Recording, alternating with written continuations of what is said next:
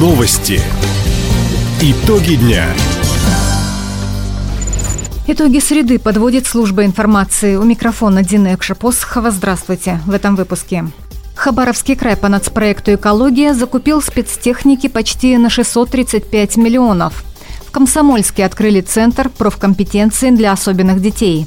Хоккеисты Амура заработали одно очко в матче с автомобилистом. Об этом и не только, более подробно. Сегодня в Хабаровском крае прошла комплексная проверка всех систем оповещения. Электросирены сработали в 10 часов 40 минут. Предупредительный сигнал звучал во всех районах края из более чем 500 сирен и означал «Внимание всем!». В Комитете правительства края по гражданской защите отметили, проверка завершилась успешно. По всем устройствам зафиксировано прохождение сигнала. Начальник отдела гражданской обороны Комитета правительства края по гражданской защите Юрий Будько подчеркнул, последние годы в регионе проходила реконструкция системы оповещения. Взамен старых сирен пришли цифровые. Сейчас в крае охват населения предупреждающим сигналом 98%. Лесное хозяйство края по нацпроекту «Экология» за 4 года получило 162 единицы лесопожарной и лесохозяйственной техники. На эти цели из федерального бюджета поступило почти 607 миллионов рублей. Казна региона добавила еще более 27 миллионов. Об этом сообщили в Минлесхозе края. Как отметил замглавы ведомства Константин Кузнецов, обновлять автотракторный парк жизненно важно. Регион очень протяженный, а лесопожарная техника быстро изнашивается. При высокой горимости лесов от технического обеспечения лесопожарных подразделений напрямую зависит безопасность как жителей края, так и объектов экономики. Добавим также, по нацпроекту за все время действия программы в край поступило 319 единиц оборудования для тушения огня и воспроизводства лесов. Лучшего классного руководителя определят в Хабаровском крае. В этом году в региональном конкурсе «Классное призвание» также участвуют кураторы групп, техникумов и колледжей.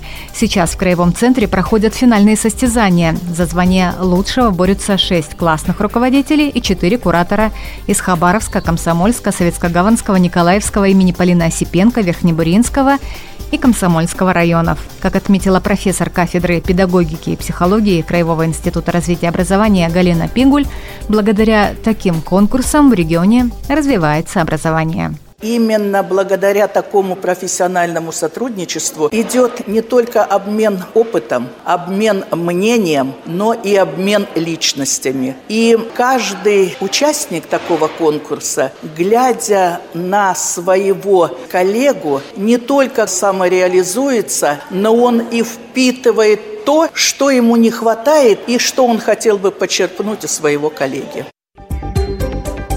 течение двух дней педагогам предстоит провести классный час разговора о важном. Кроме того, конкурсанты ответят на вопросы коллег, учеников и родителей. Имена победителей и призеров объявят в ноябре на третьем региональном форуме классных руководителей. Центр профессиональных компетенций для детей с ограниченными возможностями здоровья начал работу в краевой школе номер один города юности. В региональном Минобре уточнили, в учреждении обновили материально-техническую базу столярной и гончарной мастерских, открыли новые профили слесарное и переплетное дело, закупили современное и безопасное оборудование. Кроме того, школьники смогут развиваться творчески и физически. Оснастили коррекционный класс и кабинет адаптивной физкультуры, установили беговую дорожку, велосипед, и по тренажер, массажеры и коммуникаторы. В помощь педагогам закупили моноблоки, ноутбуки и интерактивные панели. Отметим, помимо Комсомольска, новые мастерские также открыли в Амурске и Хабаровске. Поезд Победы сделает остановку в Краевом центре с 6 по 8 октября. Хабаровчане и гости города смогут посетить передвижной музей. 10 тематических вагонов посвятили событиям и вехам Великой Отечественной войны. В этом году музей «Поезд Победы» пополнили новым вагоном о военных трибуналах. Их посвятили Нюрнбергскому, Токийскому и Хабаровскому процессам. В экспозиции использованы прообразы реальных немецких и японских преступников. Скульптуры выполнены с портретным сходством. По фотографиям воспроизведены позы, эмоции, выражения лиц подсудимых. Отметим, для посещения экспозиции необходимо заранее бронировать билеты на сайте передвижного музея поездпобеды.рф. Хабаровский «Амур» потерпел на выезде второе поражение подряд. В матче с автомобилистом «Тигры» вели 1-0. Соперник сравнял счет на пятой минуте до конца третьего периода. Овертайм завершился без заброшенных шайб. В основе серии булитов по пять бросков команды также не смогли поразить ворота друг друга. Но в игре на больше-меньше автомобилист оказался точнее.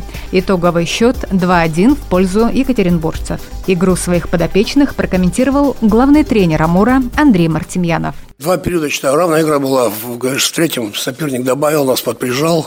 Э, стойко отбивались, вратарь наш в игре был хорош. Но претензии есть, конечно, нападение. Мы очень мало критически забиваем. Это безобразие просто. Ну, немножко календарь, конечно, у нас тоже веселый. Перед нами все по пару дней отдыхают. Мы в поездке четвертую игру за неделю играем. Но пока парням тяжело. Я им благодарен, что сегодня была хорошая самодача. Теперь Амуру предстоит провести домашнюю серию из четырех игр. Первым соперником станет «Лада» из Тольятти. Матч на льду «Платинум арены» пройдет в это воскресенье, 8 октября. Начало в 5 вечера. Таковы итоги среды. У микрофона была Дина Якшапосхова. Всего доброго и до встречи в эфире. Радио «Восток России». Телефон службы новостей 420282.